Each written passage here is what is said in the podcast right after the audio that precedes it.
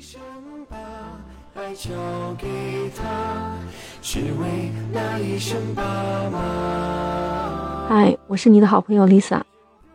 刚刚过去的六月十九日父亲节，有人说父亲节就是一个最没有节日气氛的节日，你也赞成这样的说法吗？那其实不管我们是作为儿女也好，或者是作为孩子的父母也好，在这个特别的节日，更应该给自己的父亲，或者是已经身为父亲的另一半，送去最真诚的祝福，最好是来一个大大的拥抱。可惜在这个父亲节，我也不能够回老家看望父亲，只能电话送去祝福了。在我的印象中，我的父亲是一个话不太多，但是我的每次决定他都很尊重我。所以在我的每次人生的十字路口，父亲都会像一盏明灯，帮助我前行。我深深的感激我的父亲，感谢我父母的养育之恩。这又不禁让我想起来，还有另外一个父亲的故事。他和他的儿子就像两个平行世界的人。这位爸爸姓郑，他是农村人。那他说他的儿子患上了网瘾。于是他用了两年的时间，骑行了大半个中国，来反对网络游戏，并且宣传网络游戏的危害，还呼吁要关掉网络游戏。在这个骑行的过程当中，还召集了一些家长一起前往北京啊，一些部门递交了四百多份受害的案例。在他各种标语口号的呼吁过后，结束骑行了，回到家里。他把他最重要的装备头盔放在了一楼客厅电视机柜最显眼的位置上面，就好像一个得胜回来的将军一样。但是他的儿子呢，依然没有变化。之前就在床上打游戏，现在还是那个样子。这位郑爸爸真的不太清楚儿子为什么会变成这样。在他看来，儿子的成绩也是非常优秀的。在小学某个阶段，成绩排名虽然不是第一的话，也是排前几名的。他曾经还听了老师的话，说孩子是有希望能读北大、清华的。可是他发现儿子网络成瘾，在这个十二年的时间里面，爸爸也想尽了很多办法，但是都没有什么效果。孩子依旧喜欢上网，不去学校，不上课。好不容易换了几所学校以后，参加高考成绩很不理想，勉强读了一个大专，但是挂科十多门，大专还没有读完，就辍学在家休学了。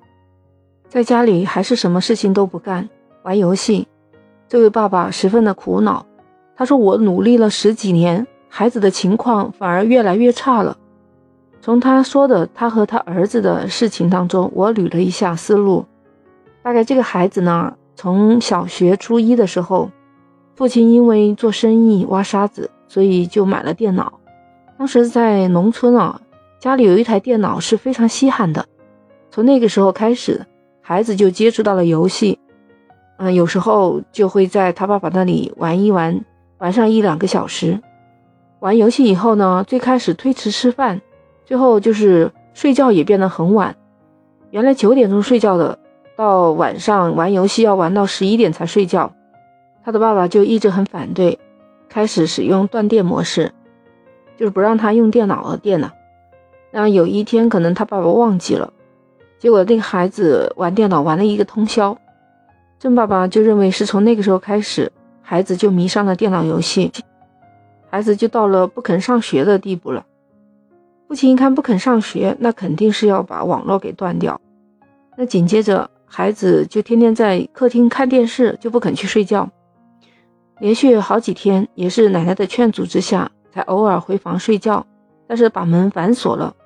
就他这个举动啊，郑爸爸马上就把门的合页给搞断了，他儿子房间的门从此再也锁不上，也没有锁过。这郑爸爸又发现他儿子看电视喜欢看台球节目，于是就买了一个台球回家来玩。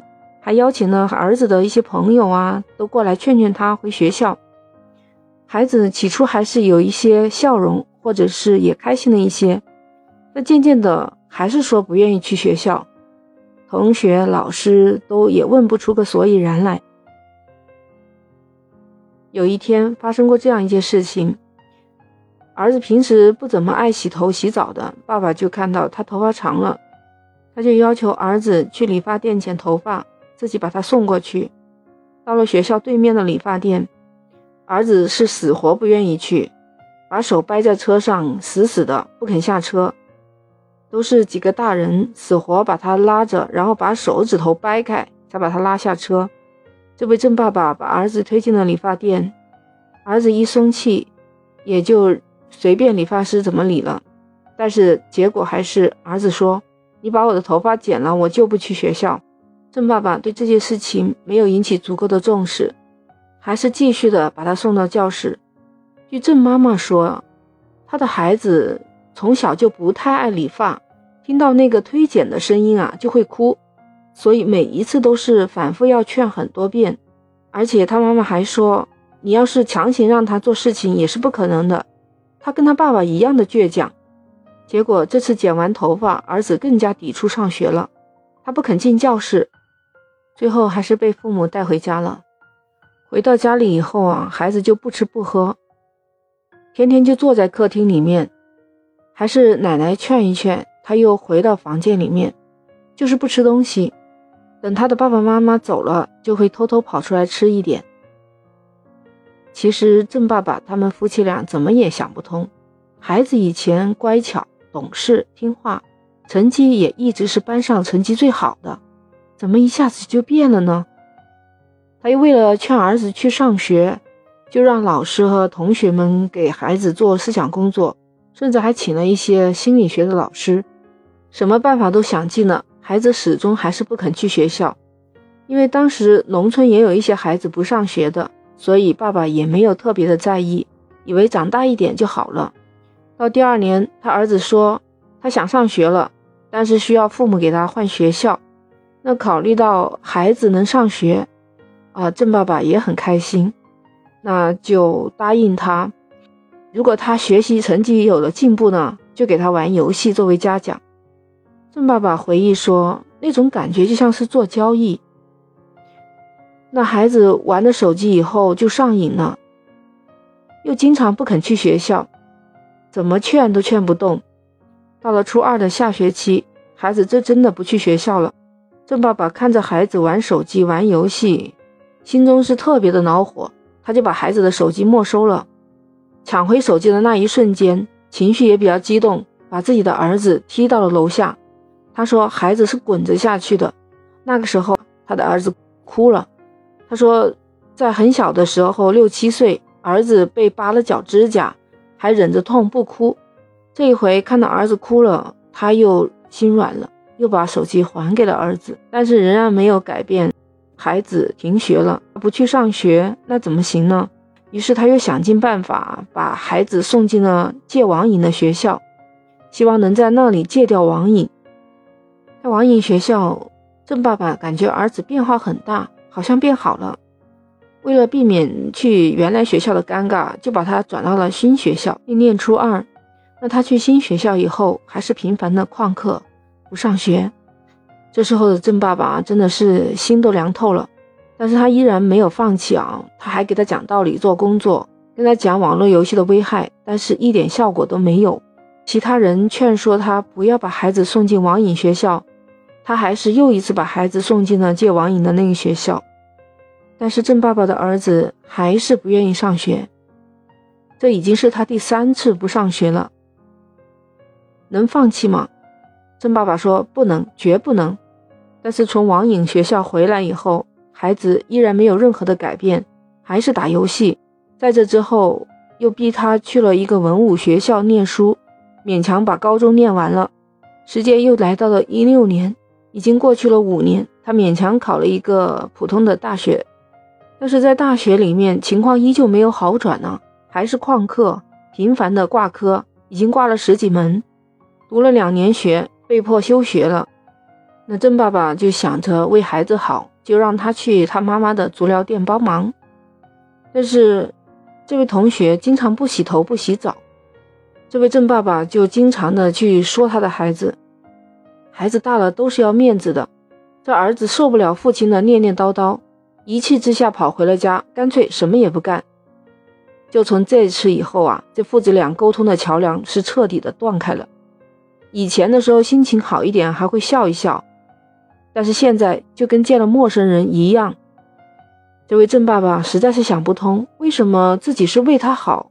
自己却和孩子越来越远了呢。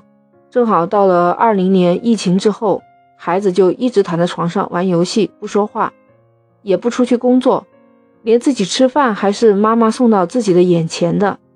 白天拉紧了窗帘，就活在了自己的世界里面，跟别人的交流、亲戚朋友说话都是没有的，就像一个木头人一样了。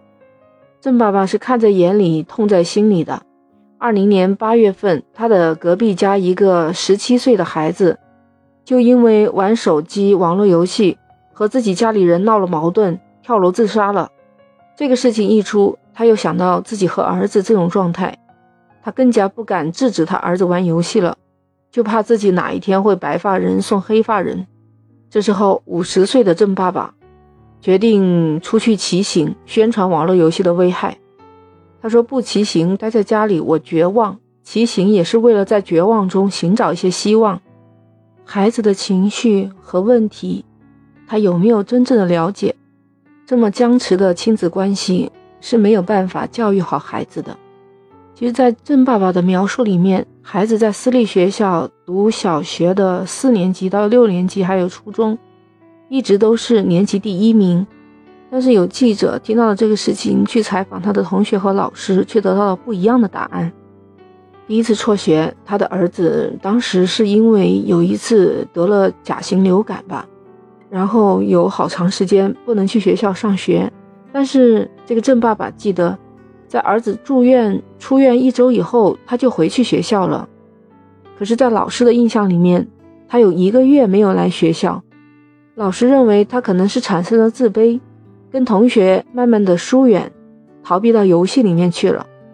到他初二下学期换了另外一所学校的这个中学老师就说，在他印象里面，这个孩子不太会与同学相处，性格有些孤僻，生活自理能力也不太好。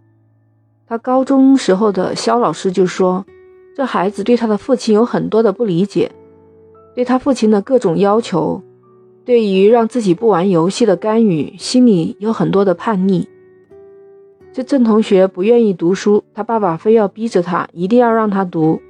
在老师和孩子交流的时候，孩子只会蹦一两个字：“嗯啊，可以。”就一直低着头，不敢看别人，完全没有自信。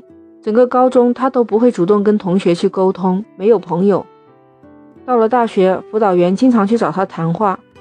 辅导员感觉这个孩子在初中、高中一定是碰到了什么大的转折点，但是家庭里面没有注意，也就没有调整好，就出现了这么大的问题。其实听到这个故事，心里很沉重。我觉得很难说孩子的网瘾有多么多么的重，我只是觉得这个孩子在某些方面找不到一些和父母去正确沟通，还有疏解情绪的一些方法。以至于长期积累下来，他学会了逃避，学会了拒绝沟通，这就是他为什么要跑去虚拟世界的一个重要原因吧。你有没有发现，孩子就像你的一面镜子？都说种瓜得瓜，种豆得豆，那培养出来了一位网瘾少年，在很大的程度上还是教育缺失的问题。网络游戏确实有它很多不合理的地方，可恨的地方。可是，真正的教育是在乎于你父母怎么样去做好他的第一任老师，系好他的第一粒扣子。你是不是也跟我一样的觉得他用骑行这种方式改变不了什么？如果想想他能带着孩子一起去骑行，也许孩子就会戒掉网瘾，因为骑行的时候是没有办法玩手机的，对吧？再加上两个人在一起更多的时间相互陪伴，去相处、去理解、去包容，会不会对他和儿子关系的处理上面得到更好的提升呢？尽管各大网站和各种文章都在说他这种两年时间自己骑行是完败的，但是我感觉在这过程中他会遇到很多的父母，还有关心他们的有爱心的人士，还有一些心理方面的专家，能够给他提供很多的意见和参考。有多年临床经验的心理治疗医生张医生就说过，见过很多游戏成瘾的一些少年啊。他提出来，游戏障碍的成因通常还是比较复杂的，比如说游戏本身的吸引力、家庭、学校等等一些社会的因素，还有青少年本人的基础问题，比如说多动症等等。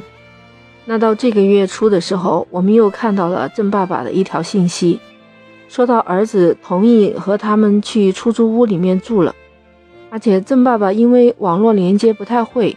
还请教了儿子，儿子也帮他弄好了，他觉得很惊喜，很开心。我觉得这就是一个特别好的开端呢。他在肯定他的孩子，慢慢的会去接纳他，他的孩子也会慢慢的去理解他的父亲，只是过程可能会要漫长。在这个特别的父亲节里，希望这位郑爸爸和他的孩子一路向好。也希望他能找到和自己孩子沟通的正确方式吧。祝愿孩子早日康复。对于这种网络成瘾十几年的，你是怎么看的呢？你有没有更好的方法或者是建议？欢迎你在评论区留言。如果你还有更好的故事想分享给我，欢迎加我 Lisa 全拼零二零八八。记得订阅收藏我的美好电台，下一次你就很容易收听到我的节目了。那我们今天就聊到这儿，下期再见。